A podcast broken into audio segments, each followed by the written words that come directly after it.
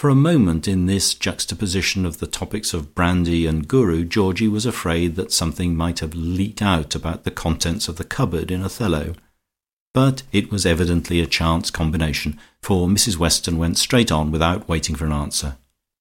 "What a day that was," she said, "when he and Miss Olga Bracely were both at Miss Lucas' garden party. Ah, now I've got it; now I know what I wanted to ask. When will Miss Olga Bracely come to live at Old Place? Quite soon now, I suppose."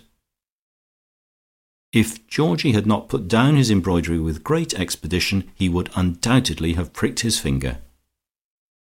"But how on earth did you know she was coming at all?" he said. "I was just going to tell you that she was coming as a great bit of news. How tarsome! It spoiled all my pleasure." "Ah, not a very gallant speech when you're talking to Mrs Weston," said the Colonel who hated Georgie's embroidery. Luckily the pleasure in the punitive part of the expedition remained, and Georgie recovered himself. He had some news too. He could answer Mrs Weston's question.